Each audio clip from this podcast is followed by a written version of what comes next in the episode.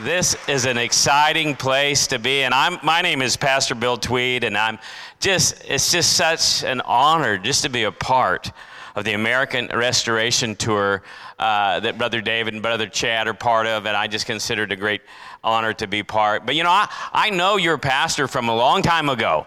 And let me tell you, tell you some things about him. About 20 some years, I don't even remember. He came to our church when he was a traveling evangelist. He was awesome then, and he's even more awesome now. Can I, I just love this guy. I love what you have here. It's beautiful. The Lord is blessing it. And Pastor Tim, thank you so much. We're, we're very thankful.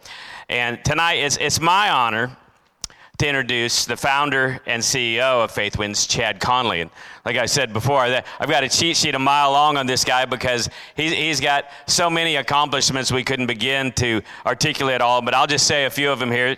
And that I, I personally have known Chad since 2013 as a result of our paths crossing on a couple of candidate vetting tours to Israel and to Poland.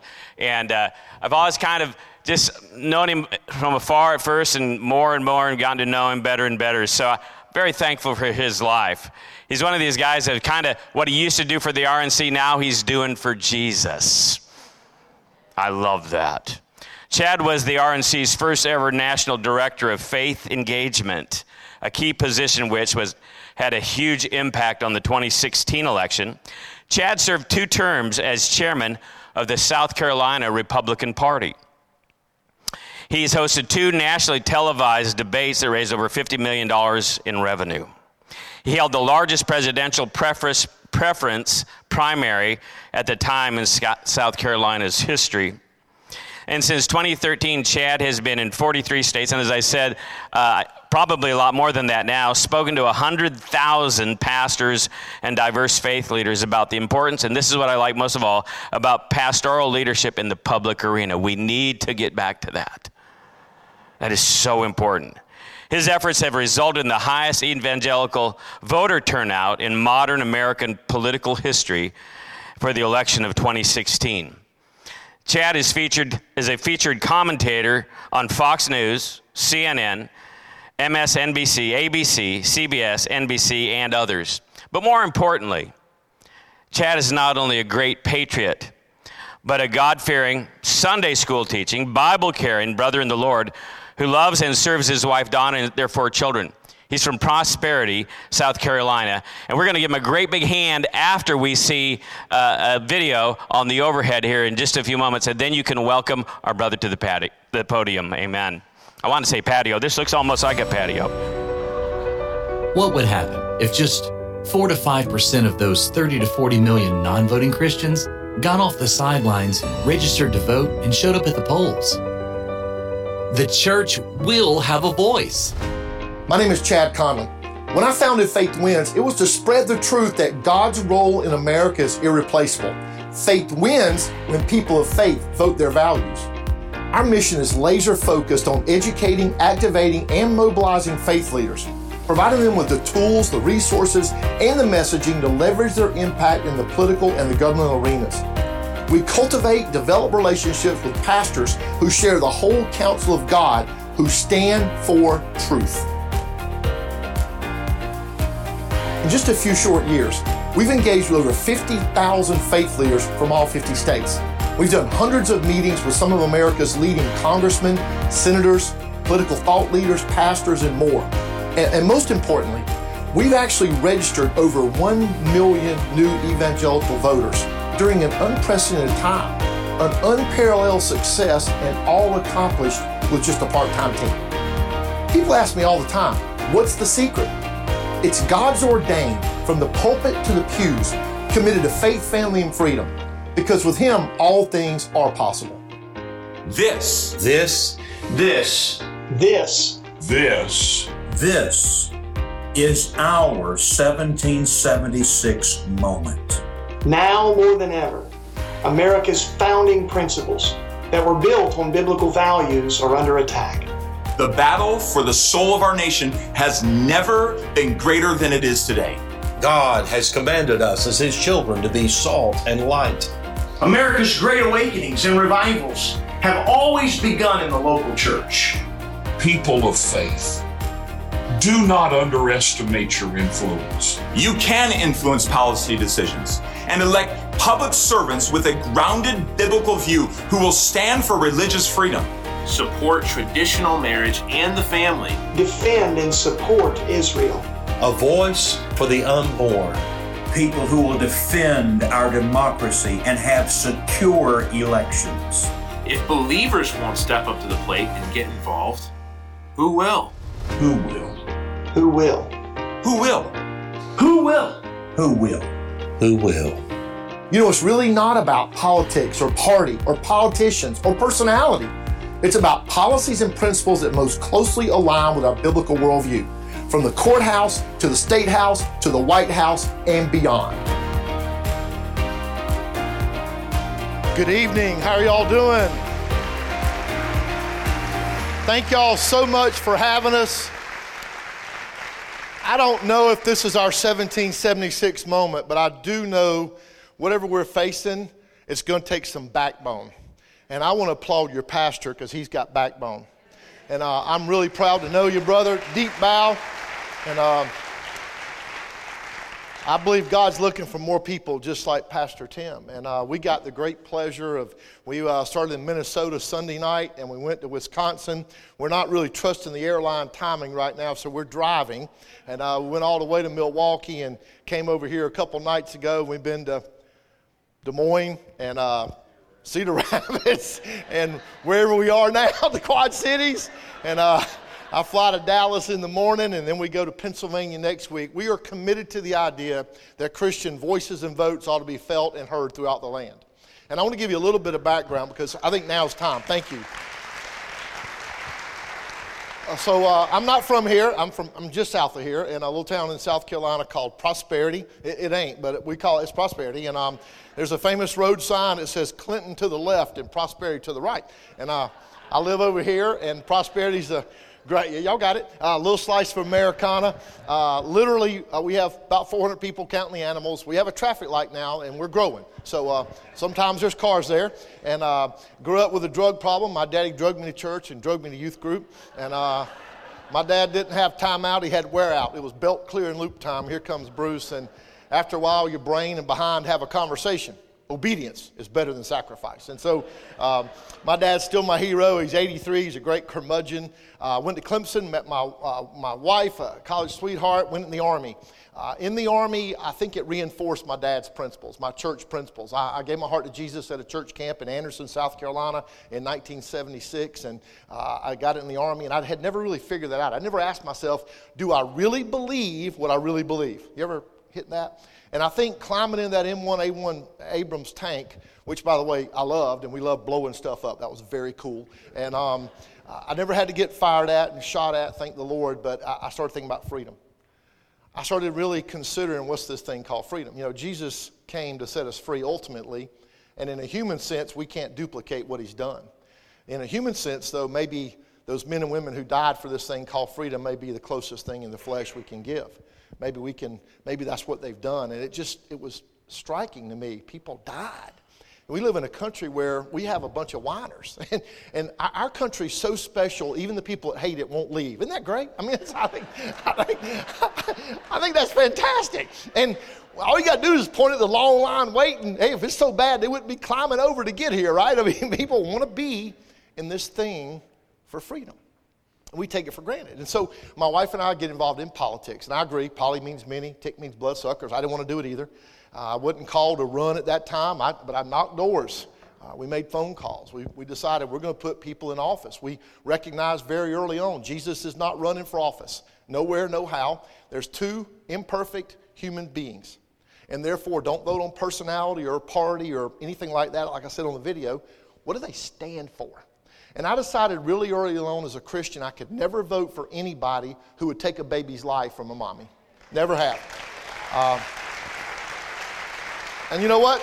Uh, if you're wrong on that, you're wrong on tax policy or foreign policy. And it just is. If somebody will take your life of an innocent preborn, unborn baby, they'll take your liberty. And boy, we've gotten a dose of that in the last couple of years, won't we? Hadn't we? And uh, so Michelle and I are doing our thing. We get involved. The boys come along. A real short story, but it's how God works. Uh, in uh, 05, my wife's mom died. It spun her out. In 06, uh, my wife, 18 and a half years, took her own life, committed suicide. Um, left me a single dad with two little boys that saw something nobody should ever see. Uh, I had spoken at Chick fil A the week before and said something I never remember saying. And the best stuff comes from the Holy Spirit, right? Not from you. But I remember saying, oh man, this, Lord, that was good. I'm going to steal that. The boys were sitting over there in the corner. The whole Chick fil A company's there on a Monday morning, and I'm doing the devotional. And uh, I said, you know, I've messed up. I've made mistakes. I've had business failures. But I'm not going to be a failure before God and man with my wife, Michelle, and my little boys. And I remember going, hey, I'm going to use that again. Well, that was Monday. On Sunday, we walk in from church to find her. She had put a gun in her mouth. And uh, as soon as I, the boys walk in on my heels, and I, I pull her close to me and go to your room, go to your room. I call 911. I call my mom, dad, come get the boys. I call her dad, you know, Michelle's gone. Please come. And um, I laid her back down, and Romans 8:28 hit me in the face. And I'm having this conversation with God. Now, y'all know what the scripture says. It says, and we know confidence in. We know all things work together for good of those who love God and are called according to his purpose. I laid her back down. I said, Really, Lord, all things? Because the devil said to me, Ha ha, you failed. I felt the Lord put on my heart, this wasn't my plan, but I have a plan for Satan's disruptions. Now, I wasn't studying Romans 8. I had not read it lately, but I had, I had hid it in my heart, as Scripture says. And so the Lord said, Did you believe it yesterday? Yes, Lord, I did. He said, I need you to trust me and believe it today. And I told him I would. Now, I was a mess. I had a horrible time. I fainted in the casket room. Picking out a tombstone wasn't something I'd ever even processed and had through my, go through my brain matter. Several months of just sobbing. The boys saw me sob. But I kept telling them, God's got a plan, God's got a plan, God's got a plan. I'm on a pro life board in South Carolina, and one of my buddies the very first meeting I go to in November, just five months later, right? And he's come up to me, You got to meet this girl. I'm like, JD, get out of my face, man. I'm having a hard time. In the second meeting, he gets in my face and he gets in my grill. And I said, JD, I'm having a hard time. He said, Man, Chad, I've been watching you speak for years. This ain't going to beat you. He said, You know that talk you do on counting your blessings? Pastor, you hate it when people use your words against you. I, I do. I said, Yeah. He said, Read your notes. And I wrote down three prayers 103 blessings. I go to the next meeting. He says, You got to meet this girl. I said, All right, what's her name? He said, Dana. I said, uh, How'd she become single? It was one of my very specific prayers that there not be a guy in the picture. Never prayed for a widow, never thought about praying for a widow. That's what I was praying for, I guess. He said, The same way you did. Turns out her husband killed himself almost two years to a day before my wife. Long story made short, and I love to give my testimony because I know a lot of people out there are hurting, and people do things that impact our lives, and we don't get a vote. Amen. And it's a ripple effect, and, it, and there's a hurting world out there. And I, I, I thought, I'll never, ever stand in front of people again. Michelle was my everything. And here Dana comes along and believes in me, and that's 15 years ago. She had two little girls that lost a daddy. I had two little girls, boys that lost a mom. The kids are 25, 22, 21, and 20, and I'm blessed and highly favored. And um, I tell you that because we walk by faith, not by sight, right? I got to watch God work. It's an incredible honor. I got to watch Him work, and I never want to minimize what other people go through because it's stuff, it's life, and people do things. But I also tell you that to realize this if God wasn't done with me, He's not done with you. You're here. He put me and you right here, right now, for this moment in time to encounter and confront and deal with the things of the world. This is our time. God's tapped us on the shoulder and said, Here you are. What are you going to do with it? This is your time, your stewardship, your responsibility. I get back involved in politics. I ran for state party chairman and I get elected. Uh, y'all may know Iowa caucuses, New Hampshire primary comes to South Carolina. So I get a big bright spotlight. I, I did every political show on television. And I had a common theme. I was supporting my, my state, and I was also beating up the party for ignoring the faith vote. That was my common theme because I just couldn't believe they ignored the faith vote. And I said on TV shows, it's not that my people, my buddies in church, want to be R's or D's, but they do want to vote biblical values. And these party people take them for granted. And they don't even talk to him. Well, a guy named Reince Priebus saw me on MSNBC. It happened to be Al Sharpton's show, which I'm not promoting, by the way. And um, uh, he's beating me up about being a Christian and all this stuff. And so Reince Priebus texted me. He said, Hey, I'm a believer too. I'd like to talk to you. And uh, you, are right. I, I, let's talk. Well, after the election, I go meet with him. We create a thing called GOP Faith. And I told him I'm not promoting a party, I'm not promoting a candidate, but I am going to talk to people about maximizing the Christian vote. You know, David will tell you there's some 35 or 40 million people sitting in churches that don't even vote. And moving the needle a little bit would end a lot of this nonsense that's out there today. You know, if there had been a Christian grandmama, my, one of my grandmamas that are both in heaven, or my mom who's in heaven now, if they'd been in the room the first time somebody said, Well, boys that feel like girls should be able to shower and go to the bathroom with girls, my mama would have picked up a chair and we'd have gone to town. I'm here to tell you. And the fact, the fact that nobody did that because you'd have heard about it means there wasn't a Christian in the room. Amen?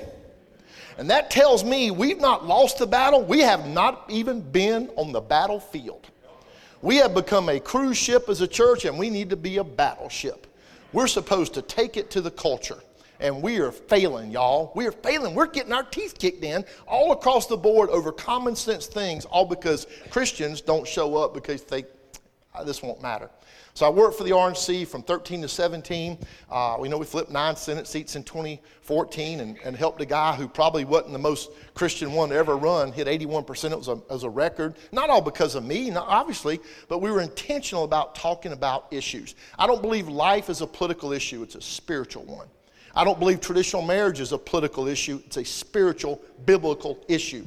The defense of Israel, that's clear in Scripture. Those who bless Israel be blessed. Y'all know that. Religious liberty, those aren't political issues. Now, yes, they've been politicized, but that doesn't remove my responsibility as a Sunday school teacher, a, husband, a dad, a, a deacon in my church. I got to tell the truth. And we know what truth is. Truth offends people. You know why? I mean, pastor can go down here to the local college and they say, We want you to pray. Now, what are you going to pray in? He can say, I'm going to pray in the wind or goat's breath or eagle's feathers. Oh, that's wonderful. If you pray in the name of Jesus, all hell breaks loose because truth reveals error. And error only tries to suppress truth. And are we seeing that like crazy or what? And so here we were. I, I, I left the RNC because I, didn't I get to work in the, the White House. I think I'm one of the only senior staffers not to. And I started Faith Wins on, on it was just a, it was a leap of faith. It was a God thing, and I decided I'm going to go everywhere. And here's my ask. And we're going to talk about this when David gets done. Two things. Can you maximize the Christian vote? Can you make sure everybody in your church is registered to vote? And number two, can you make sure they vote biblical values? That's it. You know, I can't tell you how many pastors around the country have been all over the place. Uh, David and I, in the middle of, we have 60 two or three more of these meetings between now and November. Uh, we're going to be in a total of 22 states this year. We have 60 something more meetings in the next 56 days, and I think we have 15 more states to go. And we're just trying to spread the word, and we need your help. We need your help. We don't, we don't need you to charge the beach at D Day, but can you register everybody to vote in your church? And can you make sure they vote biblical values? Some of y'all in other churches, tell your pastors, oh, we don't do politics. Tell me what's political about telling people to vote biblical values. That's a spiritual responsibility. Go back and read Matthew 5 and be salt and light. And it says, the scripture says, if you're not salt and light, you are good for nothing. To be thrown in the street and trodden under the feet of men. I don't know about you, but I don't want to stand before the Father and be told I was good for nothing. That doesn't sound like a good day at all. And so a couple years ago, I called this guy. He's been a friend and just a mentor from afar. And now we've been driving around America, flying around America together. And people are great. They say, Oh, we'll pray for you. And you guys are working tirelessly. No, no, we're exhausted. But we're losing the country, y'all, and it's our fault and it's our responsibility. We've done a poor job of stewardship. And it's the least I can do. I tell my kids that they're in college, I, I, hate being gone from them. I hate being gone from Dana. She's flying to meet me in Dallas tomorrow. We'll be together for a meeting there where I'm speaking, and then we'll hook back up with David on Sunday or Monday next week in Pennsylvania. Now's the time. And we're the people to go take our country back from people. They don't really hate you, they, they hate you too. They really hate him. It's not your truth or my truth, it's the truth. And that's what we're doing here. And I asked this guy, would he go with me? And so we're trying to crisscross the country with this message. And see, what I recognize is people won't stand for truth because they don't know the truth. And when you hear David Barton, you're going to think you got ripped off in history class. And I, am telling you, you're going to want to go find your history teacher. Why didn't you teach me that? The guy has forgotten more about American Christian history since breakfast than I've known my entire life.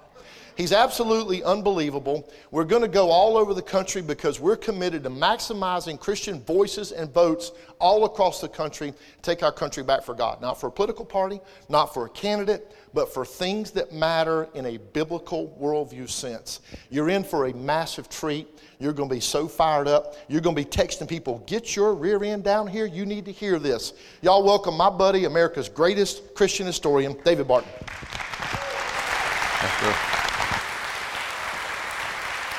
Thanks, Chad. Thank you, guys.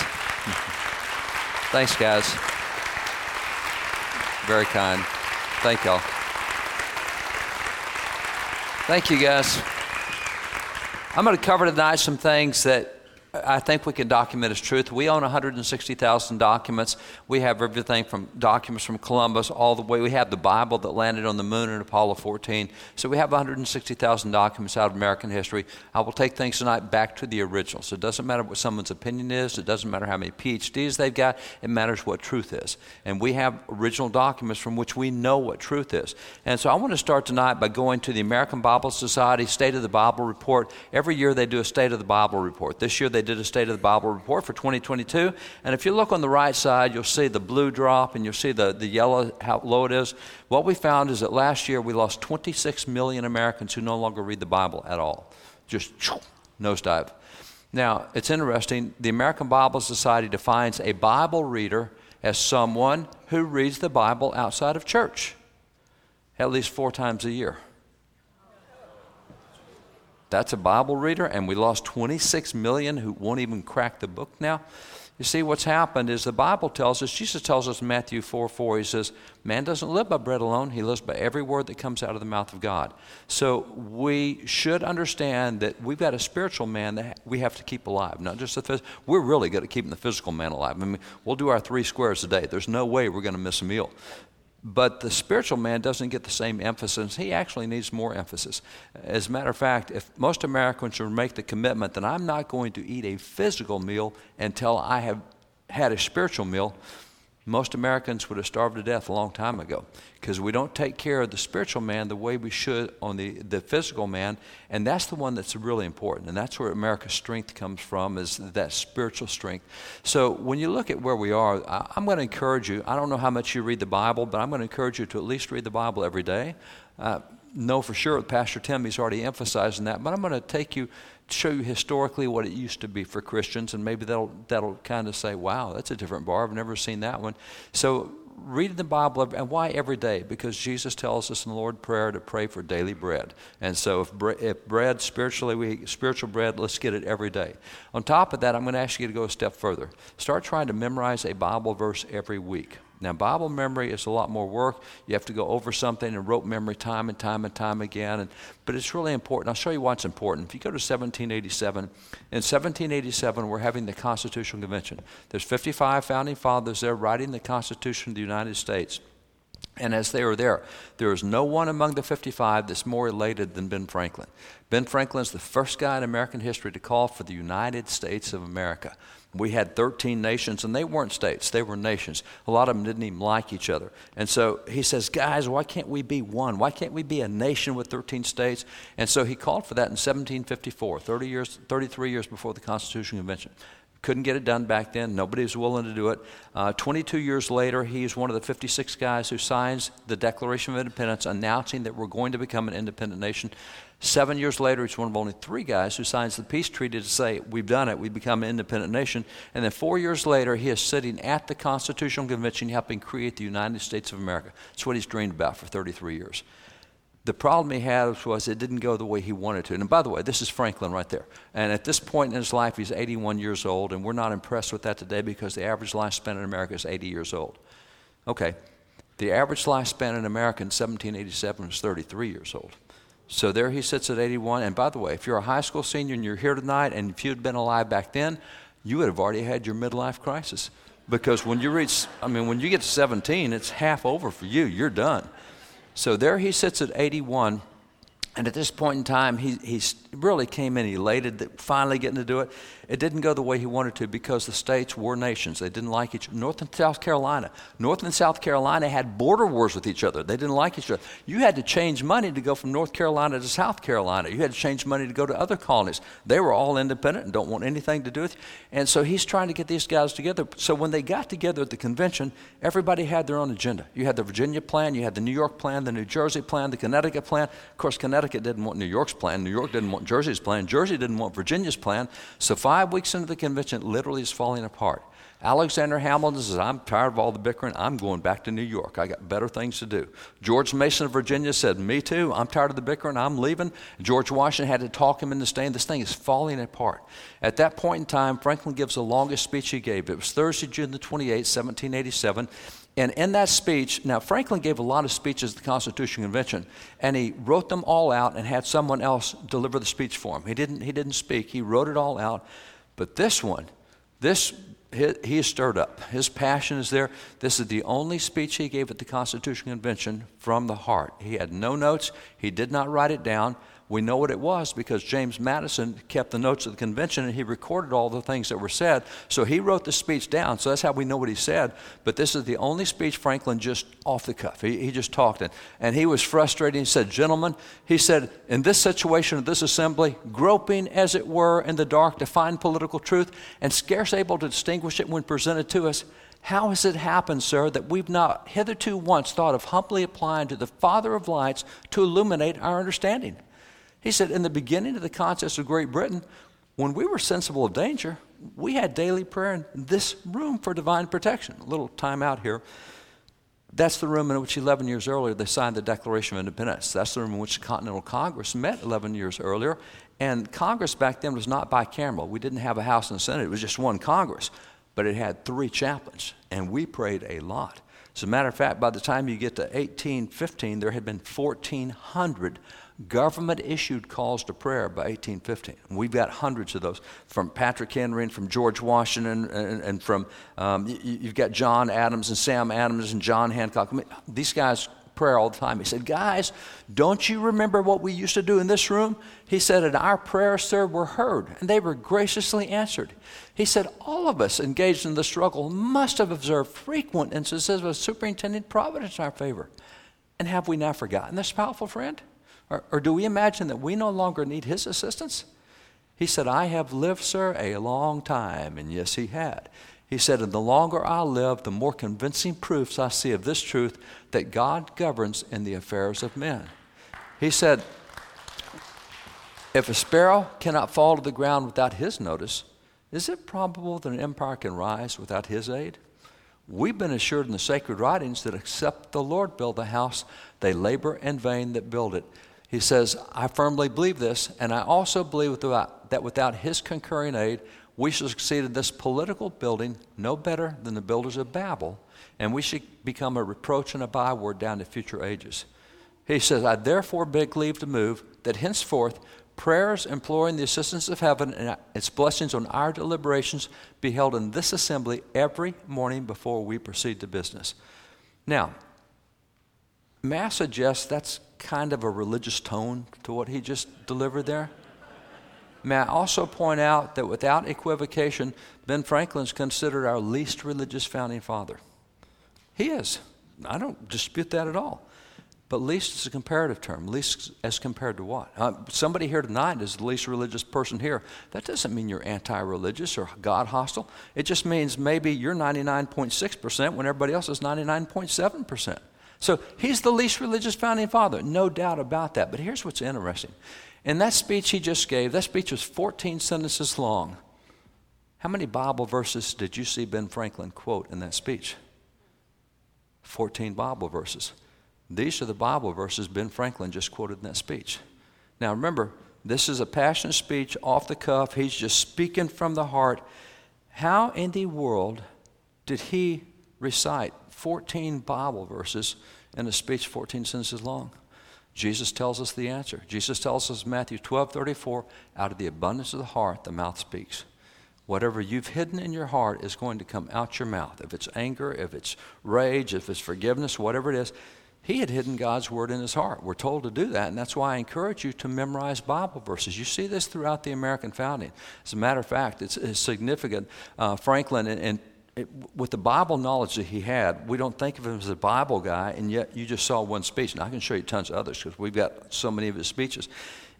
Franklin talked, had a conversation, an interesting conversation with the minister, uh, Samuel Cooper. Samuel Cooper is a famous preacher up in the Boston area, and Franklin was really close to all the preachers back then. He was really close with George Whitefield and the Great Awakening. As a matter of fact, Ben Franklin built a room on his house so that when George Whitefield was anywhere close to Philadelphia, he stayed with Franklin. They were just great friends. And the same thing with Pastor Cooper. He's up in Boston and, and Franklin's down in Pennsylvania, but nonetheless, they ride all the time and they're really good friends. And Franklin wrote Pastor Cooper and he said, Pastor, he said, You know, I've really seen a difference between what we have in America and what we have in Europe. He said, When I speak to a crowd here in, in America, here in, in New England where we are, when I speak to a crowd up here, I never have to tell him the Bible verses when I quote it. And this is what he said. He says, It's not necessary in New England, where everybody reads this Bible and is acquainted with scripture phrases, that I should take note the Bible references from which I take them. He didn't, at the Constitutional Convention, say, guys, as the Bible said, he didn't say that once. Why? Because they all knew that. He said, I don't have to tell anybody in America what the Bible phrases are because everybody reads and studies the Bible. He said, but when I go to Europe, because he was ambassador to France, he's ambassador to England, he said, when I get to Europe, those guys don't have a clue what the Bible says, and I have to tell them what I'm quoting the Bible. He says, but I've observed in England as well as in France that verses and expressions not, uh, the verses and expressions taken from the sacred scriptures and not known to be such appear very strange and awkward to readers. When I'm in Europe, I have to say, now guys, that came from the Bible. Oh, I would argue that America today is what Europe was back then. We don't recognize the Bible verses when, unless somebody points them out to us. We're like France and like England. And, and back in the day, we did so much Bible study and, and we knew it so well. Another example, let me just give you another example. Let me take Patrick Henry. You know the speech he gave, Give Me Liberty, Give Me Death. The reason he gave that speech was he's a young legislator in the Virginia House of Burgesses. And at that point in time, Great Britain has already started attacking Americans, already started doing all this stuff. And, and he says, We need to stand up and fight the tyranny. We got to resist this.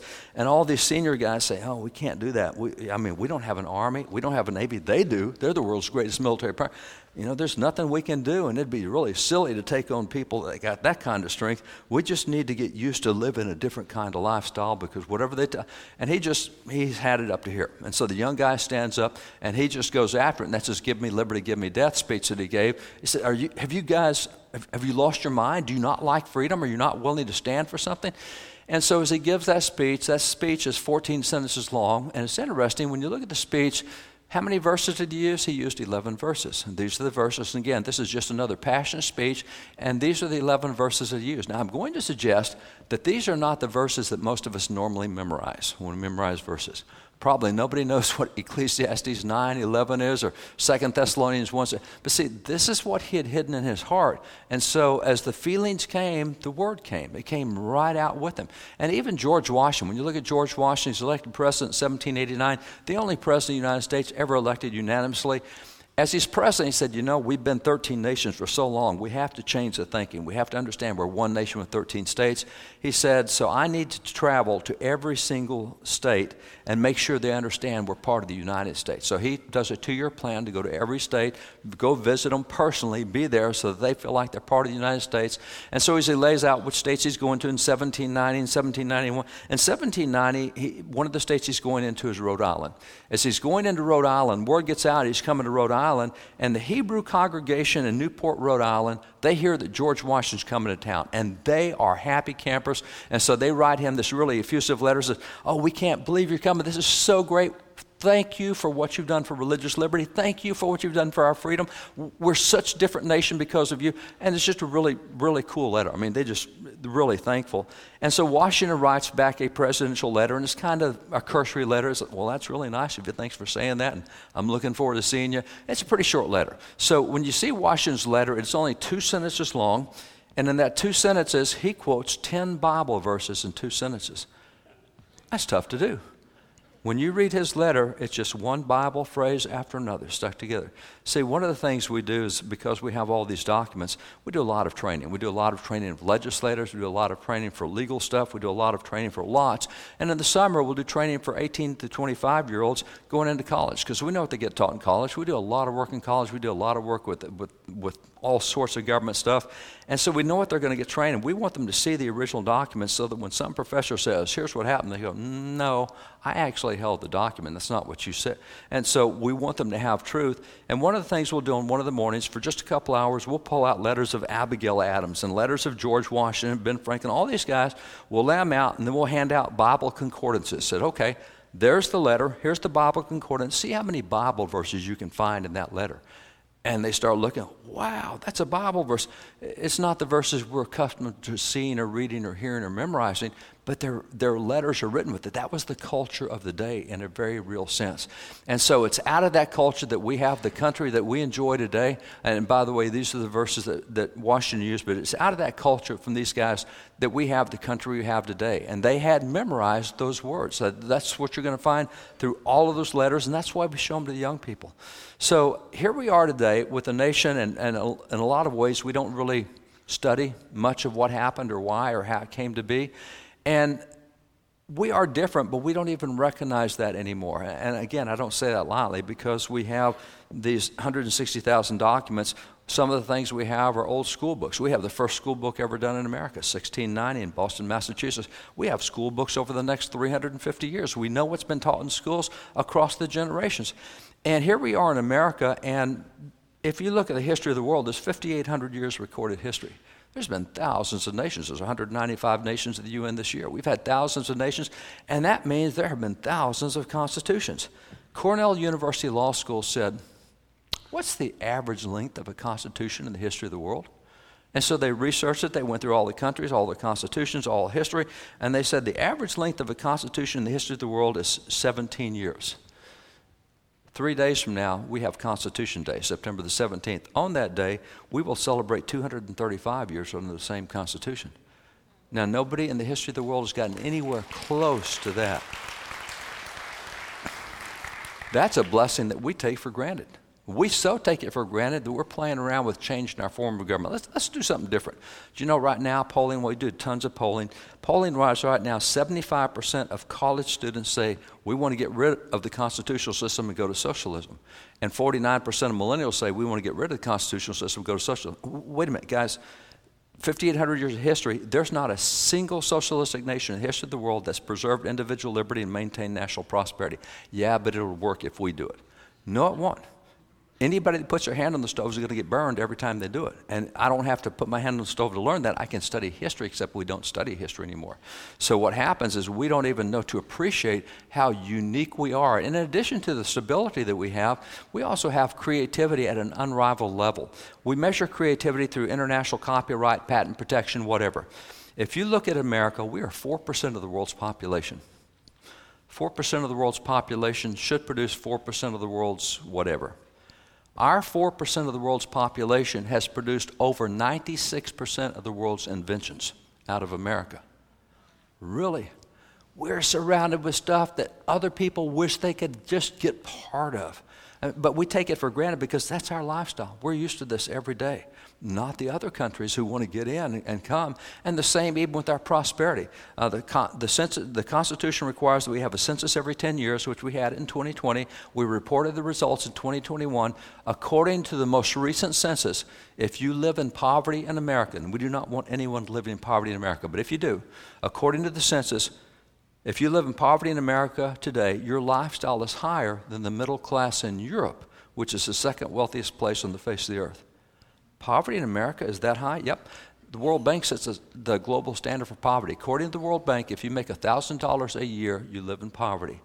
And yet this year, America, states like Hawaii, states like Mississippi, elsewhere, they said, you know, unless you make more than $61,000 a year, you should not come off government services because that's what you get on government services. 61,000? And the rest of the world's looking at 1,000? And we're complaining about the state of America? See, we don't understand how special and how different that is. And, and, and, when you look at where we are and what we have, I mean, what makes us so different? Who, who are the leaders behind this? Okay, well, maybe the guys who gave us the Declaration of Constitution, maybe the guys who founded the nation, maybe we can say that they have some cause for credit. Well, that would be people like George Washington, that'd be people like John Hancock, and people like John Adams. So maybe we give them some credit and say, hey, they came up with a pretty unique system. But it's interesting, back in 1818, a young man named Hezekiah Niles wrote Old Man Adams because 1818 is 42 years after John Adams signed the Declaration of Independence. Hezekiah Niles would be what we would call a millennial of that generation. He was younger he, and he said openly, I'm doing a history book on the United States. Came out in 1822, Principles and Acts of the American Revolution. We have the book, it's a cool book. This book that he was writing uh, back in 1818, he says to Adams, he said, Look, I wasn't there when all this happened. We really appreciate it. We really enjoy living in this, but we weren't there, but you were.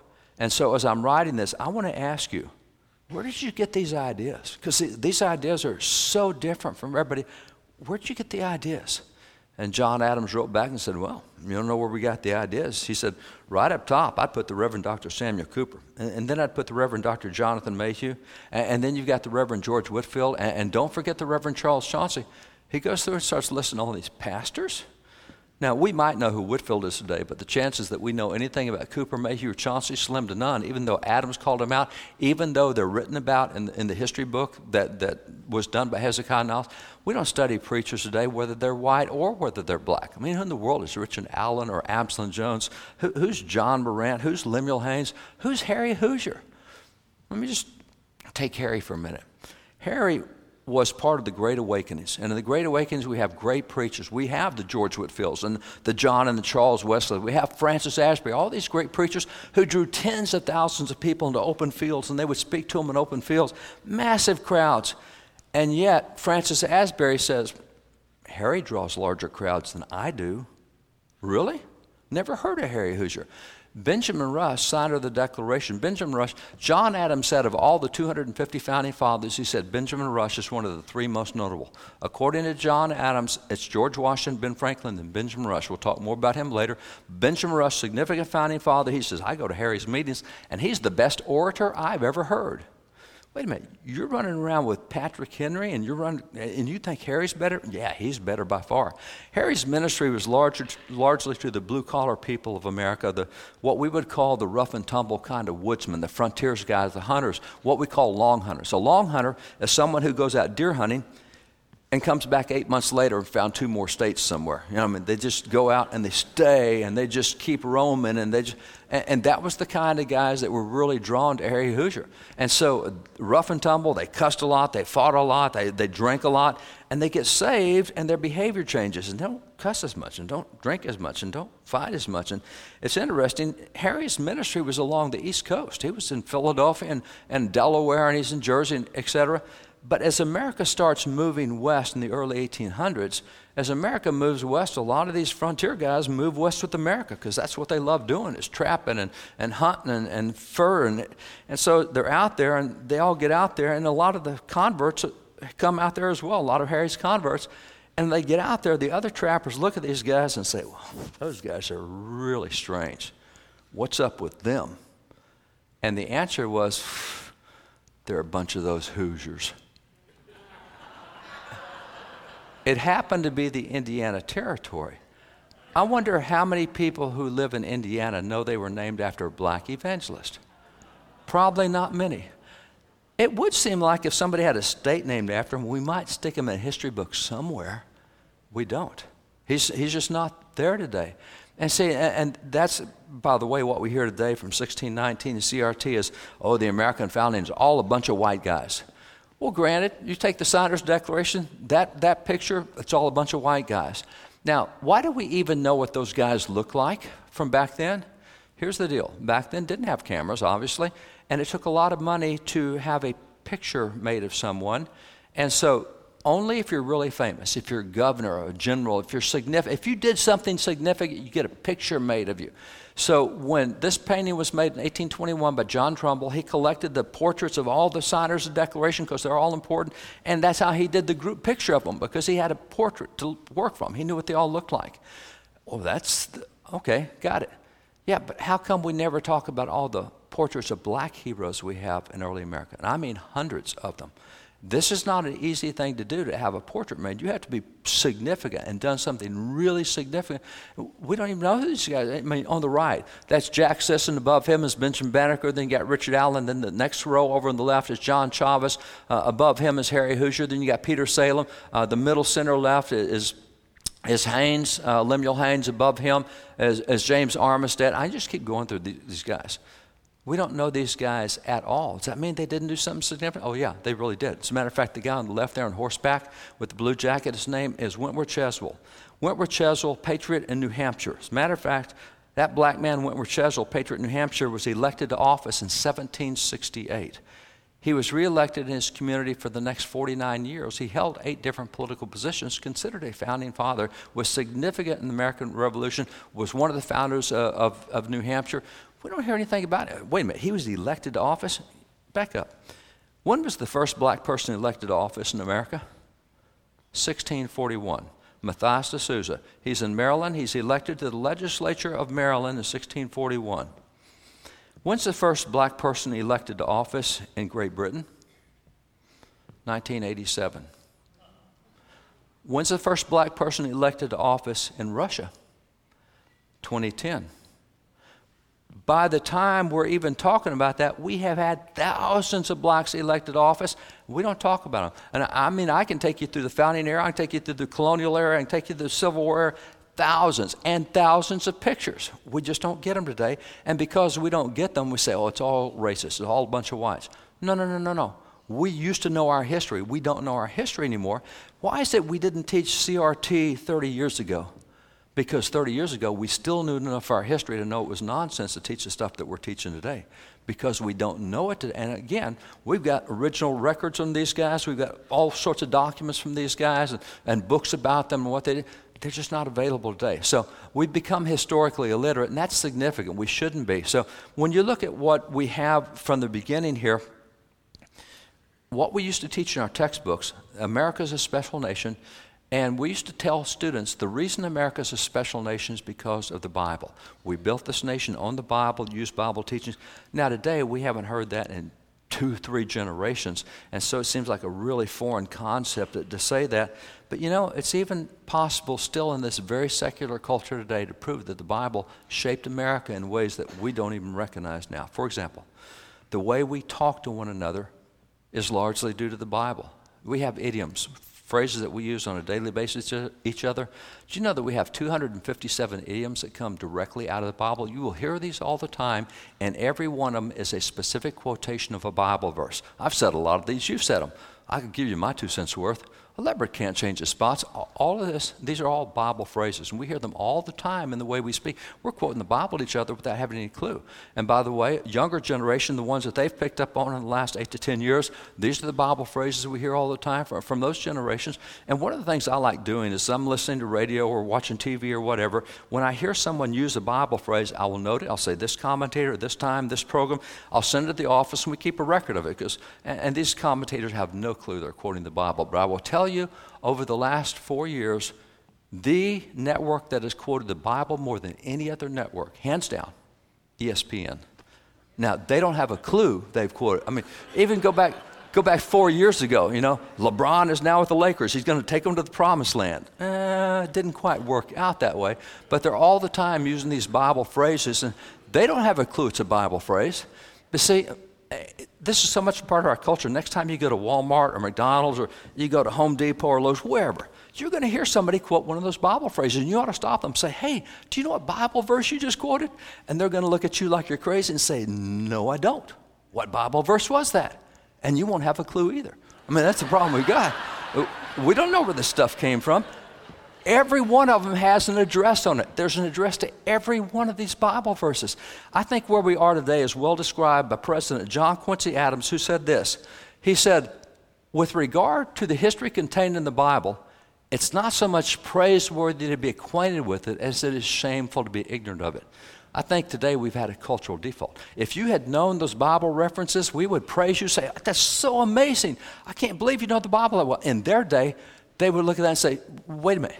You didn't know the Bible references to that? Shame on you. How can you consider yourself an educated person and not know the Bible? And, and by the way, notice that that's a president of the United States who said that. You know, for, for the next several minutes, I'm just going to quote Presidents of the United States, and you're going to see that for 170 years, it was the Presidents of the United States who carried the water on the Bible in America. They're the ones who kept, and you expect me, you expect Pastor Tim to say good things about the Bible. What you don't expect, especially in today's culture, is that for 170 years, it was the Presidents of the United States who kept saying, guys, we can't be a nation without the Bible. I mean, they're the ones cheerleading in the Bible. For example, if you take Zachary Taylor, Zachary Taylor was a war hero. Zachary Taylor, he said, the Bible is the best of books. I wish it were in the hands of everyone. He said it's indispensable to the safety and permanence of our institutions. Why institutions? Today, we don't recognize it, but our free market system was built on five Bible verses. And historically, I can show you where they got implemented and who implemented them and what verses they quoted. But it's 1 Timothy 5 8, it is 2 Thessalonians 3 10, it's Matthew 20, it's Luke 19, it's Matthew 25. That's where we get the free market system. By 1627, the free market system was running in America, Aptucxet, Massachusetts. It run, wasn't running anywhere else in the world. That came from us. And also, our institutions, like our Republican form of government. The Bible shows seven different forms of government. Our founding fathers chose one of the seven that's known as a Republican form of government. It was not a democracy. The founding fathers pointed to that. There's examples of democracy in the Gospels, and they said a democracy is a mobocracy. They said a democracy is worse than having a dictator. See, we were a Republican form of government. They quoted Exodus 18:21, Deuteronomy 1:15 and 16, Deuteronomy 16:18.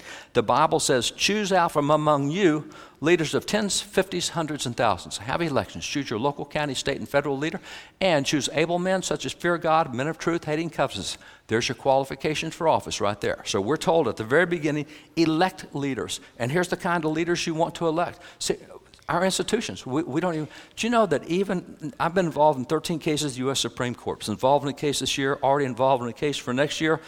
And if you go to federal practice and procedure, which is what attorneys use to practice federal law, if you go to volume number 30, there's 20 pages in volume 30 talking about what we call the due process clause of the Constitution. Due process clauses is the Fourth through the Eighth Amendment. You get the right to confront your accusers and trial by jury, all that.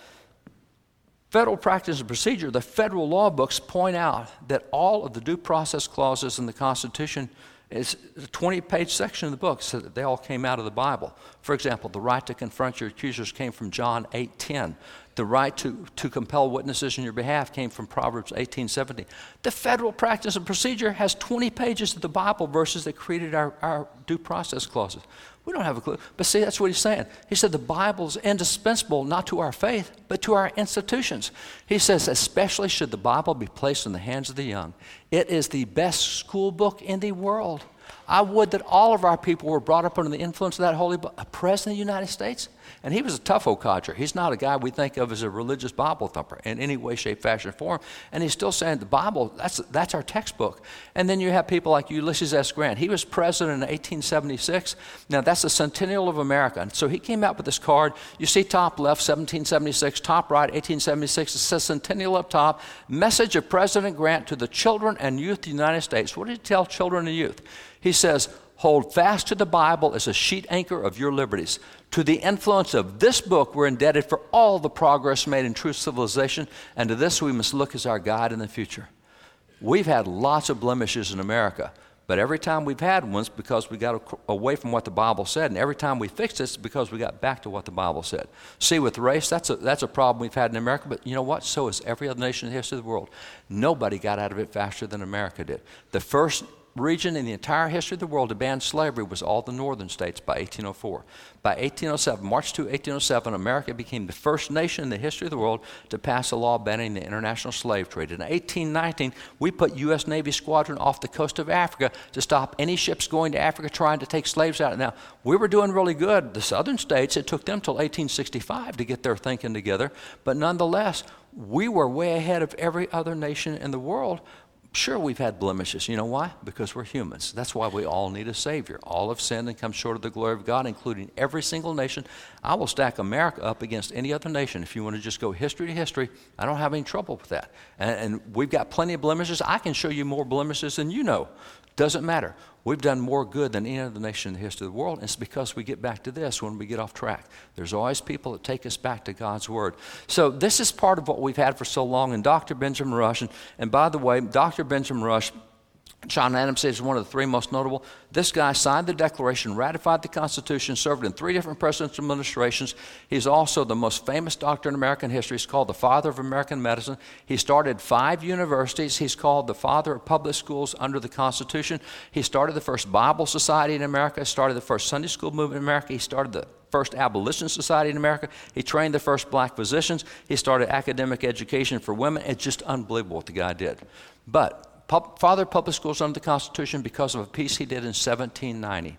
He said, Now that we're one nation, here's what we need to teach in our public schools. And then 1791, he did this piece, which gave a dozen reasons we would never take the Bible out of public schools.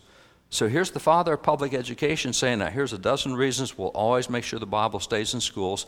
And he says this He says, The great enemy of the salvation of man, in my opinion, never invented a more effectual means of extinguishing Christianity from the world than by persuading mankind that it was improper to read the Bible at schools.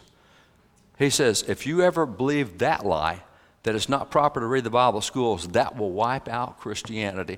And we have seen the influence of Christianity diving in, in a number of years. But you see, the founding fathers were so open about the influence of the Bible and how it had to be part of education that when you look at the U.S. Supreme Court, in 1844, there was a case at the Supreme Court called Vidal versus Girard's Executors. In this case, the U.S. Supreme Court said, whoa, whoa, you mean there's a school in Philadelphia, a government run school in Philadelphia that's not teaching the Bible? Made the Supreme Court for not teaching the Bible. At the Supreme Court, in an 8 0 unanimous decision, the Supreme Court said, listen, if you're going to be a government funded, government operated school, you are going to teach the Bible. We're not going to have any government funded school that won't teach the Bible. Now, uh, by the way, you all got that in your American history book, right? You all studied that? It's a U.S. unanimous Supreme Court decision. I wonder why we don't study much of our own history anymore because it's really hard to make people do something that's wrong when they don't know the right history. If you get away from truth, then you can remake truth and make it anything else you want. We've always had secular public schools. Really? Then what do you do with stuff like that? See, we have secular public schools because of what happened in 1962, 63. Abbott and Schempp and Murray Curlett. This is the decision in which the U.S. Supreme Court said we're no longer going to do the Bible in schools. Now, why did they say that? Read the decision of the court. That's what we always do when we want to know. And if you read the decision, the Supreme Court says, We've had the Bible in schools for 170 years. And they said, Our decision today to take the Bible out of schools, they said, is without historical or legal precedent. Wait a minute. You don't have any precedent for taking the Bible out of schools legally or historically? Why did you take the Bible out of schools? They found a psychologist who testified, and this is what the court said. They said if portions of the New Testament were read to that explanation, they could be and had been psychologically harmful to the child. We've now discovered the Bible causes brain damage. We've got to save everybody from brain damage. Now, I'm going to argue that America suffered more brain damage since we've taken the Bible out of schools than we had before we ever took the Bible in schools. Not the least of which is let me hit gender for a minute. I'm a cowboy from Texas. You may not know anything about country life at all, it doesn't matter. I can take you to my ranch in Texas and put you behind my cattle herd, and all of you can tell me the genders of every critter in that bunch. It's not a hard thing to do. And how many genders are there? There are two. Oh, wait a minute. Didn't God say, and He made them male and female? Yeah, He said that four times in the scriptures. Now, what happened is, you know, the LGBTQ, LGBT movement, then it became the LGBTQ movement, and then, if you will follow along the last 10 years, it went from four letters to five letters to eight letters to 13 letters to 17 letters. That, that's how long it was. When it came to Texas two years ago, uh, and they came to Texas because we're doing our health standards, and health standards means sex ed curriculum. And Texas and California, the two largest states in the United States, we have 26% of the nation's public school kids. So they, they everybody wants to influence all of our, whether it's history books or science books or health books or geography books, everybody comes to Texas to testify. So what happened, the LGBTQ movement came to Texas and, and they said, oh, by the way, it is now the LGBTQIA plus movement. What's that? Well, I, intersectionality, said, but we put a plus on the end because we just don't know how many genders there are. We know there's 93 right now, but we don't know how many more we'll find, and so we put the plus on the end. Well, that was two years ago. Last month, LGBT community did corporate training and said we now know there's 150 different genders. We've lost our brains. Yeah, exactly. See, the psychological damage was done after we took the Bible out of schools, not before we took the Bible out of schools. And this is the kind of cultural fights that we have going today. So when you look at Dr. Benjamin Rush, one of the other things he said is the Bible contains more knowledge necessary to man in his present state than any other book in the world. I'm going to give you three examples, very practical examples of how accurate he was with that statement. This is a man named Matthew Maury. Matthew Maury was born in 1801. So he's growing up under the founding fathers. He's growing up in the administration of Jefferson and Madison and those, those guys. And he loved the sea. So he joined the Navy and went to sea as, a, as a sailor. Then he became a midshipman. Then he became an officer. Then he became a captain. Uh, he loved the sea. So after he got out of the Navy, he got his own ships and he was a captain of his ships and he had a fleet of ships. He just loved the sea. And one day he was ashore and he had a stagecoach accident where it crushed the bones in his leg. And his leg never grew back right, so he could never go back to sea because he couldn't keep his balance because uh, the leg wasn't straight with, with the medical technology they had at that point in time but he loves the sea. So what happens is he stays connected to the sea. He studies the sea. He writes about it. He discovers all sorts of things. He's called the father, father of modern oceanography. He's the guy who found out that there were jet streams in the ocean and that if you'll put your ship in this jet stream, it'll get you here so much faster. For example, if you wanted, back in his day, if you wanted to go from Boston to San Francisco, you could, but you had to take a ship and you had to go around all of South America. Now, you could go across inland, but that's, you're probably going to die before you get there if you have to go across all that area in the mountains and everything else in the deserts. So you would take a ship and go down below South America, come back up over in San Francisco. It took you six months to make that trip because of his charts, he says, guys, there's jet streams in the ocean, and if you'll move your ship over here about five miles, you'll get there weeks earlier. What happened was that six month trip, when you used his charts, became a three month trip. Man, that's a, must, that must be fast moving water in the ocean. It was. And he found it for every continent. So you want to go from here to Europe? And by the way, what, what difference does that make?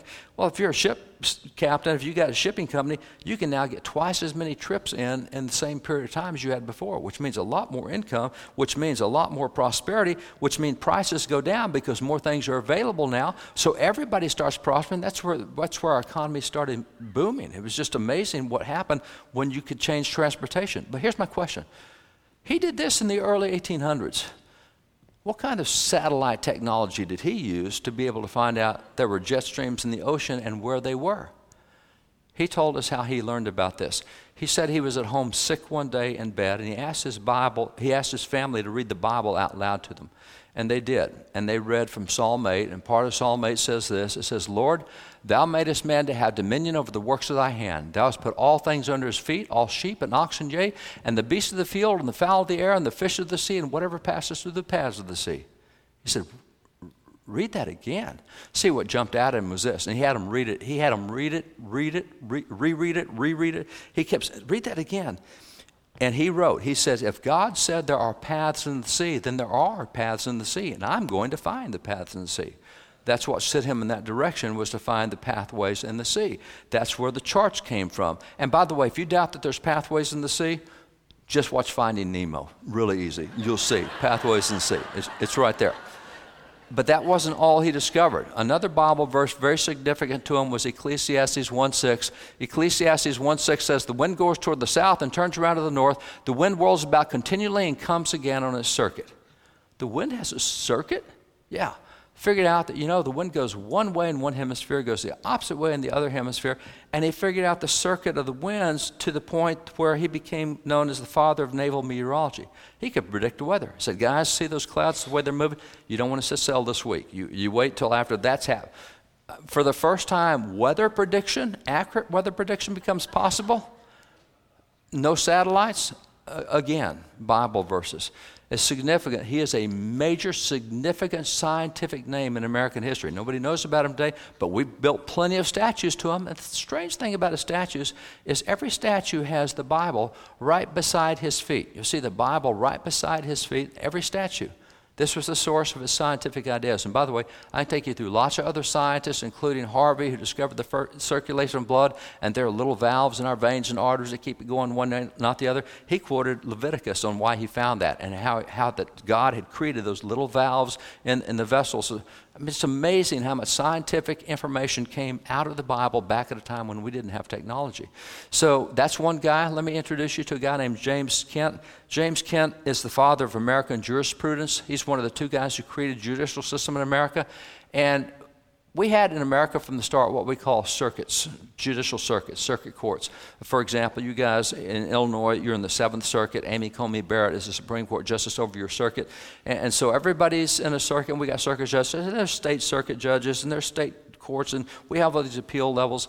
Well, it's interesting. Why do we have circuit courts, and why did we do that? And by the way, originally, when the circuit courts were created back at the beginning, each U.S. Supreme Court justice had a circuit and would get on his horse and would ride the circuit. Go to Boston, go to Philadelphia, and go to New York. Whatever their circuit was, they got on their horse and rode. You didn't all go to D.C. You went out to the. Why did we do that? James Kent explained why out of 1 Samuel 7, verses 15 and 16. The Bible says, And Samuel judged Israel and rode the circuit from Gilgal to Mizpah, all the towns he went through. Samuel's got a circuit, he rides. That's good enough for us. If it works for Samuel, we're going to do that in America.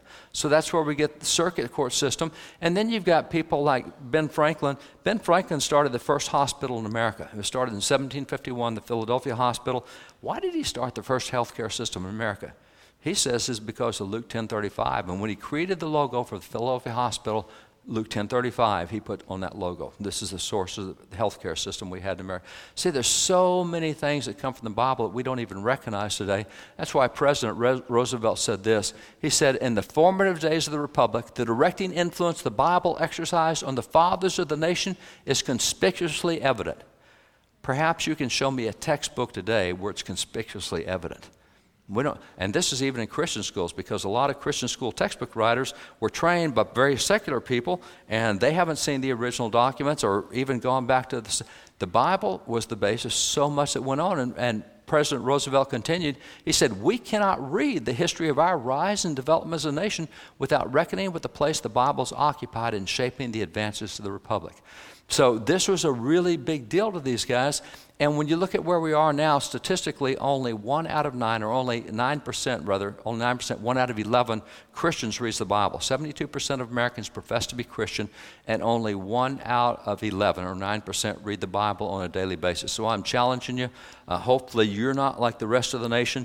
But read the Bible every day. Try to get into God's Word every day and try to memorize something every week. Get something, hide His Word in your hearts, what He says in Psalms 119. You see how common it was up here.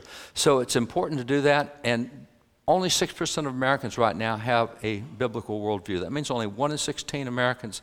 If I say, what does the Bible say about minimum wage? Only 1 in 16 is going to point to Matthew 20, 15 as the, as the answer for minimum wage. If I say, what does the Bible say about capital gains tax? Only 1 in 16 is going to point to Luke 19 and Matthew 25 and the teachings that are there about capital gains. Most of us don't know how to apply the Bible to every aspect of life or to due process or to why we get to compel witnesses on our behalf or why we get to confront our accuser. The Bible is the base of that. And, and, again, there's so much secular evidence for that. So, John Quincy Adams, I talked about him earlier. I'm going to use him again.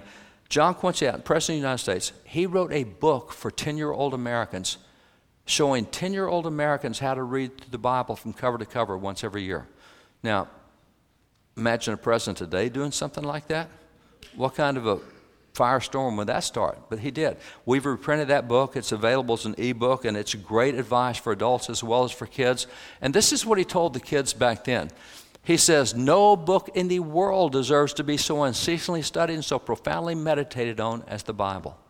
He says, I have myself for many years made it a practice to read through the Bible once every year, and that was American practice. Even before the Supreme Court took the Bible out of schools, in schools we went through the Bible every year. I mean, we would read the Bible. If this is not, if you're, if it is not your practice to read through the Bible cover to cover once every year, let me challenge you to start that. Make a commitment tonight that when I come back a year from now, I will have read the Bible cover to cover.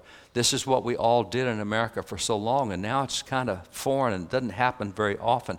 He continued to the kids. He says, I've always endeavored to read it with the same spirit which I now recommend to you. Kids, listen up. I want to encourage you to read it the same way I read it. He says, I always read it with the intention and desire that it may contribute to my advance in wisdom and virtue. He said, When I read the Bible, I'm not looking to get blessed. I'm look, not looking for spiritual edification per se. He said, I'm looking for something that'll change the way I think, my wisdom, something that'll change the way I act, my virtue. I'm always looking for application. And that's the way they looked at it. Matter of fact, he kept a diary for 68 years. In his diary, he has notes all over everything about what the Lord shows him in the Bible. And one of the things he said, he says, My practice, that when I read through the Bible every year, and he lived to be 79 years old, and he started this back when he was seven or eight years old. So, you know, he's done this 70 some odd times. He says, Every year I go through, I always find a topic and say, I'm going to look at that topic. So one year, as he read through, he said, I'm going to see whatever the Bible says about banking and finance. One year as I go through, I'm going to see what the Bible says about criminal justice and due process. He would just always pick a topic a year and say, I'm just going to, I've got concordances, but I just want to see for myself what the Bible says on these. And that he would take notes that year as he went through it. So this was very common for us to do. And again, he's talking to eight to 10 year olds. So that's, you know, talking to 10 year olds that he wrote the book. So maybe that's the third or fourth grade, maybe. Let me show you even what happened younger. Um, every state has government records on its education system. So, for example, you guys, 1809, you become a territory. You can go back and see the territorial educational records starting in 1809. It'll be an annual report that comes out. Become a state 1818, great. You can start seeing the state reports that come out. And it's interesting to go back in those early records and see what was being taught in the schools. For example, let me take you to some early schools. I want to take you to New Jersey. And, and in this case, and I can show you so many, but I'm just going to choose 1816 New Jersey. They're going to show you what happens with first and second graders in New Jersey. Here's what they say it says, all the scholars of the first and second classes commit to memory portions of the New Testament or Psalms, a lesson of the Catechism, several hymns, and the text of the preceding Sabbath. Everybody in public school in New Jersey, if you're in first and second grade, this is what you're going to memorize. And by the way, what are the texts of the preceding Sabbath? That means whatever Pastor Tim talked about on Sunday, we're going to memorize those Bible verses. So whatever verses he referenced, we're going to memorize those during the public schools doing this? Yes, absolutely. This is what public schools did. And they had some kids, as we all know, some kids are sharper than other kids. And they talked about one of the kids that was really sharp. Uh, they said, one of the scholars has committed to memory the book of John and the first 30 Psalms together with the 119th Psalm. First and second grade, memorized the Gospel of John, 30 Psalms, and Psalm 119. He was really sharp. The rest of the kids weren't quite so sharp. Here's what it said about the rest of them the majority have committed to memory the Gospel of John. The average kid has memorized the Gospel of John. Everybody does that in first and second grade. But we got one kid that added 30 chapters out of Psalms and Psalm 119. Really? Common first and second grade is everybody memorizes the Gospel of John. Maybe one in a thousand Christians today has memorized the Gospel of John, and that was first and second grade stuff back then. You may remember years ago, Jeff Foxworthy had a program called Are You Smarter Than a Fifth Grader? Maybe we start one Are You Smarter Than the Second Grader, and we'll, we'll put Bible knowledge. This is the kind of stuff that went on all the time, which is why you find the Bibles. That's why when Ben Franklin gave his speech at the convention, he didn't have to identify the verses.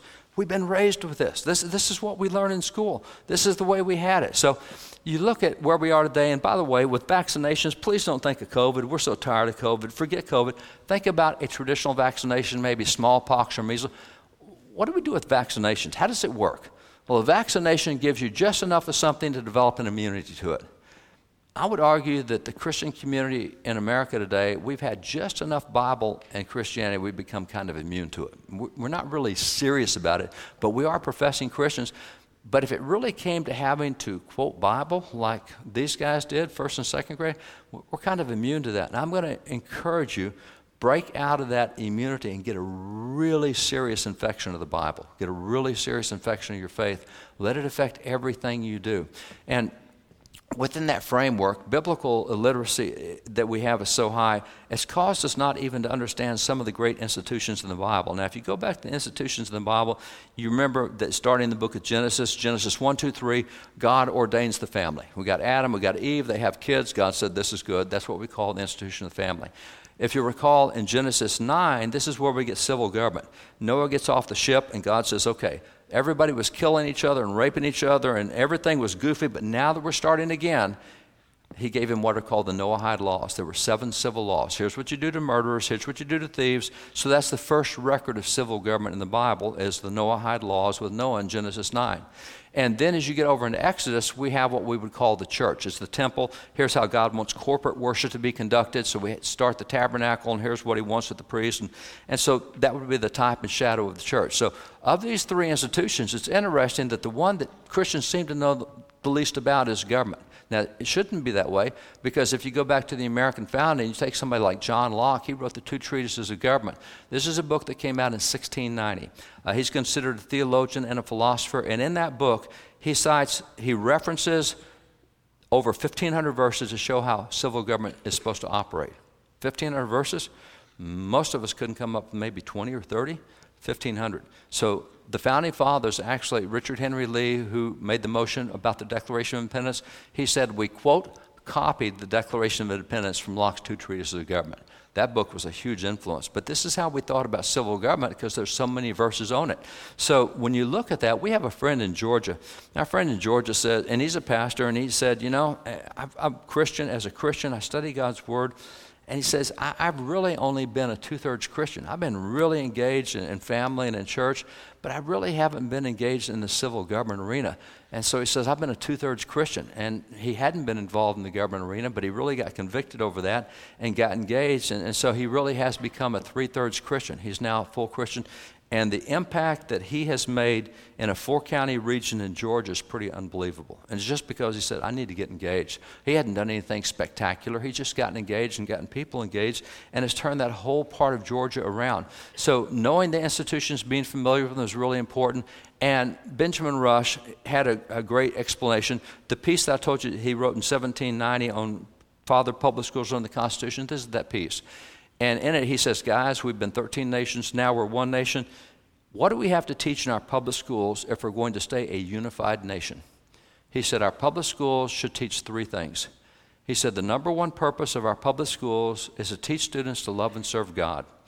He said, The number two purpose of public schools is to teach students to love and serve their country. He said, The number three purpose of public schools is to teach students to love and serve their family. Most Christians I know would say, no, nah, you got that a little out of order. Family should come higher than country because family is so important. It is important. But Benjamin Rush said, no, you're wrong. It should be God, country, family, because he pointed out, he said, if you ever lose control of your country, it will become the great enemy of your family. And that's what we've seen. So many of the attacks on the family. We can keep our family all together, and the culture is killing us. I mean, we're, we're, seeing all the stuff that's going on in school. We thought schools were okay. Now we find that that's the source of all the cesspool that's been happening. You got gender transition. Wait a minute. What's this escape button you've given my kids on the computer so I can't say? It's just crazy stuff going on, which is why we've seen people looking at school boards so much in, in recent years. And so, uh, recent years, two and a half years has been going on now and they're getting elected to school board. And that's another significant thing about elections because if you want to be a voter in America, the Constitution requires two things. You have to be 18 years old and you have to be a legal citizen. If you can do that, 100% of people who are 18 years old who are legal citizens can vote. There's a statutory requirement. We need you to register to vote. That way, you won't vote seven times and somebody won't vote seven times for you. This is where it falls down. Only 65.3% of eligible adults are registered to vote. So there's 100 million American adults who refuse to get involved in anything with elections. We're not going to choose our leaders.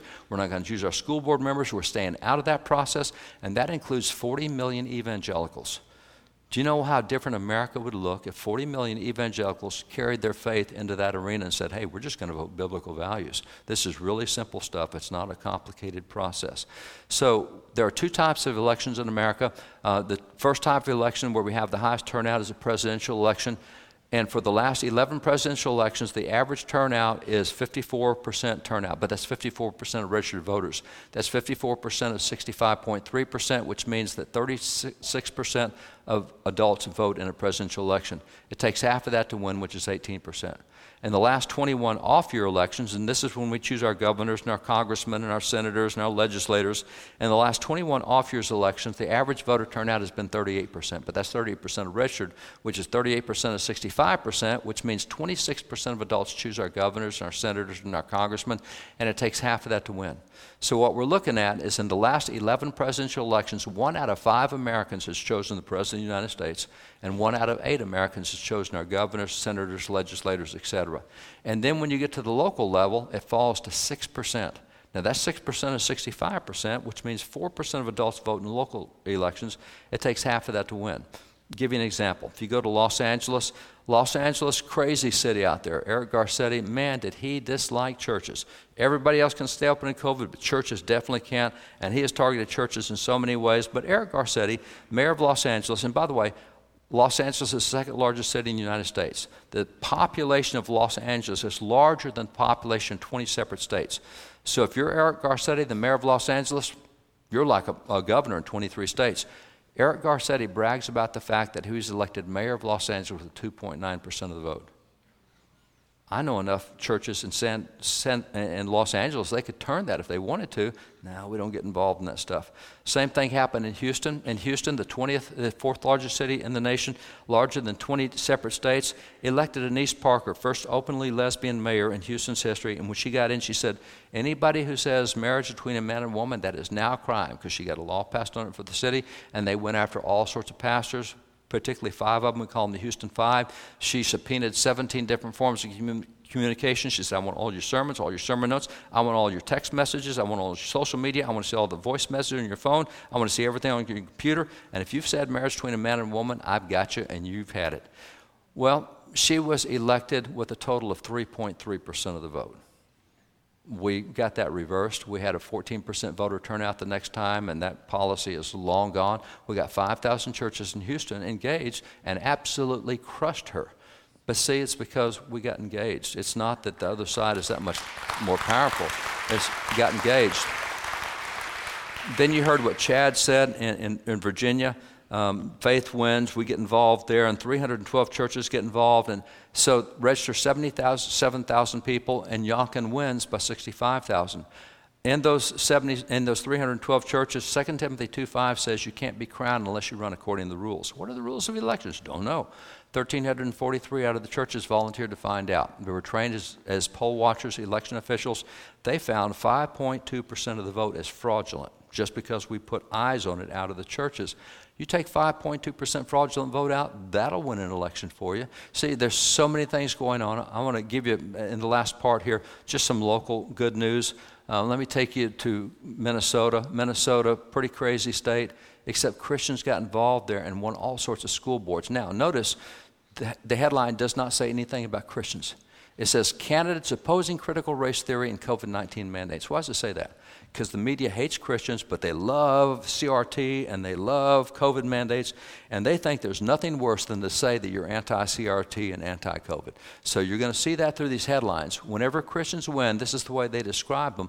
And so, Minnesota, we picked up all sorts of school boards in Minnesota with Christians getting involved, running. It'll change things in that state, it'll start changing things. I love this one out of New Jersey. New Jersey, 19 year old who saw his senior year disrupted by COVID shutdowns unseats the incumbent in school board race.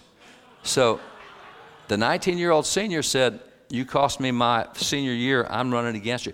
He beat the incumbent by 17 points in that race. And by the way, it is really nice to finally have an adult on the school board in New Jersey. So finally get that happen. This one, notice Denver and notice Colorado Springs. We got 1,500 churches engaged in Colorado, picked up 78 school board districts. We have Denver, that's wacky crazy left. Yeah, now Christians are on the school board in Denver. There are all four school boards in Colorado Springs. It's changing all across the country. Wichita, Kansas, second most liberal city in Kansas, Kansas City, then Wichita. School boards, Christians got three out of four there. Uh, Treasure Valley, which is Boise area, most liberal city in, in, Idaho, got the school board there. And then this one in Dallas, anti CRT. See, notice anti CRT? I know the story. 51 churches got together in Dallas and said, We've got to do better than this. The 51 churches worked together, said, Who among us are good, qualified people for school? And there were 15 school board seats, and they won all 15 school board seats with those 51 churches getting together. Uh, again, Dallas is a really big city, and now Christians have the school board. You have the same thing in Houston. Houston, 2.3 million people there. We got churches involved in Houston. They won the school boards in Houston. And the, I mean, the big school board in Houston, Houston City School Board, 5,000 votes was what we needed to win school board races. 2.3 million, yeah, when only 2% turn out, it, it's not hard to, to win those races. And this is Fort Worth. This happened two months ago. Mercy Church in Fort Worth said, We've got to take control of Fort Worth. Fort Worth has just lost its brain. There were 21 school board seats in Fort Worth, and they got 20 out of the 21 just from that church being involved. So this is happening across the country. Uh, about three weeks ago, uh, Moms for Liberty got 25 out of 30 school board seats in Miami Dade County, which is really a crazy part of the nation. Uh, they got dozens of other school boards across the state. So it's happening all over the nation. This is not what we're hearing in the news, and I have to find these headlines and I look for them because I know what's going on in those areas. And it, things are turning, things are changing. So we need to become three thirds Christians. And back to where I started, let me encourage you read the Bible every day. Get into it. It is the most practical book you will ever deal with. And in the same way, memorize a verse every week. This is not like second graders. I'm not asking you to memorize the Gospel of John, although that would be a great idea. Everybody should memorize the Gospel of John. Just do a Bible verse a week. You get 52 a year that way. It'll make such a difference in your life and thinking. And if this stuff has been new to you and, and you haven't heard this kind of history before, I encourage you outside, we've got a table, and on it we have a book called The American Story. And The American Story goes, goes through a lot of what we covered. And there's also the Founder's Bible, which shows you the Bible verses which the founders used to build certain policies and institutions, et cetera. So there's a lot of good knowledge back there. Chad, yours, bro. David Barton.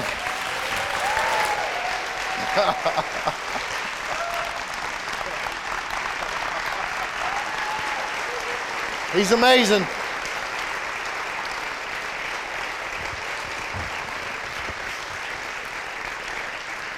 How many of y'all are going to go look for your history teachers tomorrow? I mean, you know, I, I know you want to beat feet back there and uh, get those books. I, I got to tell you that um, American Story. I just finished my second reading a few weeks ago. It's it's such digestible, short little chapters, two, three, four pages. You can read to your kids, your grandkids. Put this stuff in their brains, and you see the Bible applies to everything, y'all. When people say, "Oh, the Bible's irrelevant," they don't know it. They don't know the word. God spoke to everything. And look, we just want to be a help. We, uh, I, I got to tell you, we stumbled into the voter, the poll watching stuff. I had a pastor buddy, Dr. Mike Edwards, who went into Charlottesville. We actually did this in 44 counties in Virginia because we had all these people in churches saying, I want to do something, I don't know what to do. Well, I do know what to do. God's let me do this at every level in America, and I know what would make a difference if we go do that and be good stewards. So I, I, wrote a little note card. I gave it to pastors. We're here to pray for you. We're here to pray with you. And what can we do to help? Three election commission officials quit in the next day after we went to visit because we started asking for the newly registered people. And people said, What are we looking for? And I said, Well, you'll know it when you see it. That's how we found the 27 people, the same name, who registered. That's how we found the 17 people because they called me and said, Chad, what do you think about this? 17 people registered at the same address. What do you think? I said, It's a big house. Why don't you go down there? They had a Sunday school class. We had a lady named Miss Bessie, literally who went there and found out it was a field. And so all we did was we took those to the election commission and we started revealing that maybe there are people who might be cheating. And so Dr. Edwards went in there and he said, "Hey, well, I see a sign on the wall now hiring seasonal workers to vote uh, to count votes during the early voting." He said, "What are seasonal workers?" And the lady said, "Well, you know, they pick fruit in the summer and the fall, and they're available and they're inexpensive, and we hire them." Dr. Edwards said, "Are they Americans?" And the lady said, "Ah, uh, uh, some of them." And he said, Can I bring my church? We developed a QR code, and nobody, unless you got to find a 12 year old, you can understand a QR code with a 12 year old. But if you hold your camera phone up and you'll take, go to that, it'll give you a website, and all we do is grab your email. I've got a pastor. All he's doing is connecting people, their precinct, their county. We're not trying to do all the training. We're going to send you to the right place. We think that uh, the, the least thing you ought to do voter registration in your church. I had a pastor of 2,000 people in Asheville, North Carolina. He said, Chad, my people are registered. I said, Pastor, I tell you what, Pastor Sexton, I double dog dare you. Y'all, y'all know the movie, The Christmas Story, stick your tongue on the frozen pole. I double dog dare you. I want you to do voter registration two straight Sundays. He registered 444 people. In that church in Asheville, North Carolina. Do you know it moves the needle a lot, just a few points, if Christians would just vote their values? So we did this QR code. Hold your camera phone up to it. We'll grab your email address. Pastor Tom Alvis will get somebody on his team. They will slot you in. We think that's the least thing Christians could do is be involved in the process. We just want to be a resource, y'all. I believe it's time we take our nation back for God. He doesn't need me. He doesn't need you. He doesn't need our churches. God's going to do his purposes. But he's always looking for who says, Here I am, send me. And that's what we're trying to do. We are so honored to be here. Man, I love your pastor. I love pastor leaders. We need to encourage them. Y'all take care of this pastor. Y'all encourage him. Y'all pray for him because this nation needs pastoral leadership like never before. Thank y'all for having us. God bless you. Pastor?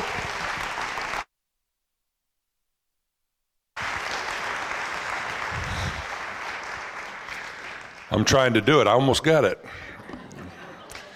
Um, wow. That was a lot, wasn't it? I'm so thankful. I see all your phones doing it. Just keep doing it and listen to me. I'm here to close this meeting down tonight and dismiss you. I have one thing to accomplish before that. Um, and just before I do that one thing, I want to thank Bill and Julie for all your work and your labor of love. Thank you, David and um, Chad, so much. What a wonderful, wonderful night. It's been a pleasure to work with all of you. And uh, when, it, when each of you tonight finally get to lay your head on a pillow somewhere, may you sense the appreciation from all of us. And thank you for your love for God, for His people, and for America. Thank you so much. And um, before we pray and dismiss, I would like to ask you to consider doing something with Kathy and I would you make a financial contribution to this evening? Um, and uh, with Kathy and I, let's join together and help cover. I want, I want to tell you something, and I don't know if I should tell you this or not, but I'm going to.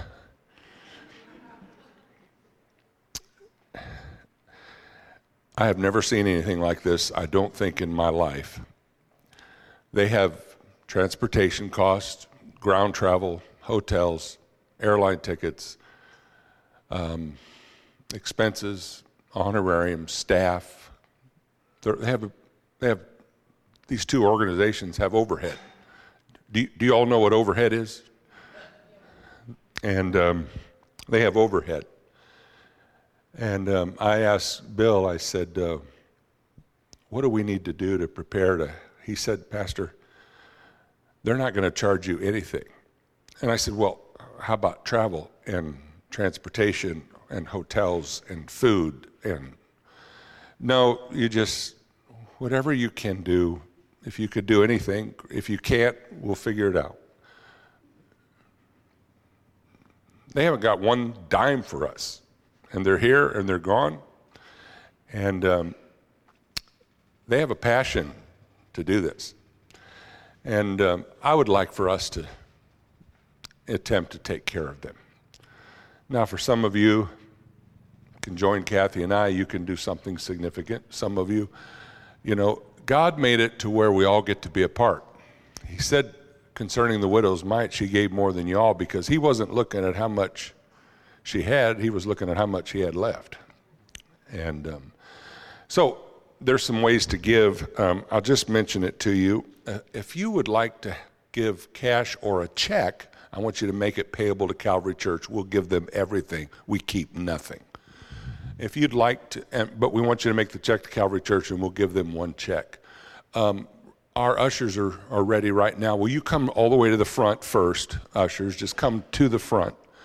And then I'm going to have you, if you need an envelope to mark your gift tonight, um, uh, I would ask you to, to use an envelope if you would. It would help our contributions team. Just slip up your hand and then our ushers will turn around and come back and serve you if you need an envelope. Now, if you want to give online, um, if you want to give online and you're a part of our Calvary family and you have our Church Center app and you know how to give online, just go there and, and when you see the pull down menu where it says tithes and offerings, you can pull down, you'll see the American Restoration Tour, David Barton. Select that, and everything you give online will go immediately um, to that portion of our contributions with our contributions team and our bookkeeping here at Calvary.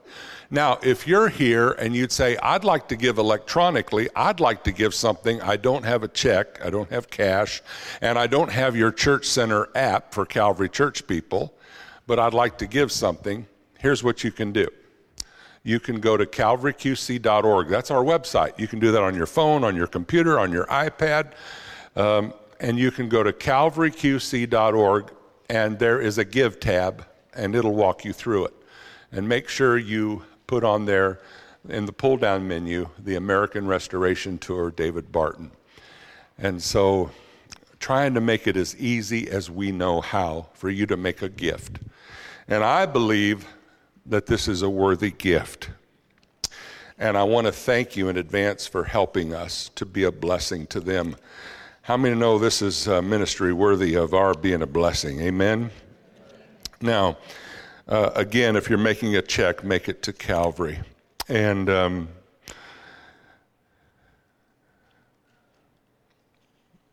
I want to once again thank everybody for helping this night to make it happen. Now, what do you do with your envelope? Here's what you do. When you're ready to give, on your way out tonight, we're going to stand in just a moment, dismiss with prayer, and you're free to go. Uh, be sure and stop by the book table if you'd like. And uh, David Barton, I think, and his wife are already out there. And uh, thank them and thank Chad. Thank you so much. Wow, what a wonderful night. And um, there are slots in the wall when you walk out of our worship center.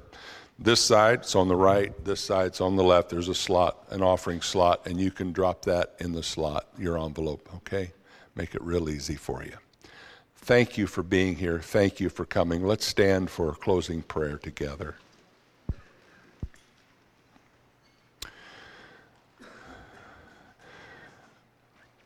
Father in heaven, as Calvary gets ready to uh, start a Christian school this next year, one of my heart's desires, and some of the people in this room know this because we've talked about it, is that the Bible is on every page of learning for our children. That's what we want. The Bible is on every page. Lord, I pray that um, tonight David's tremendous teaching about American history in the Bible would impact all of our lives in a profound way for the rest of our lives that the Bible would become more front and center in our lives, God, as your people. And that we would step up to the plate and be three third Christians God, country, and family. And I thank you for raising up men like this and women for such a time as this. We thank you for it. In Jesus' name, amen. Hope to see you on Sunday, Calvary folks. God bless you all. You are dismissed.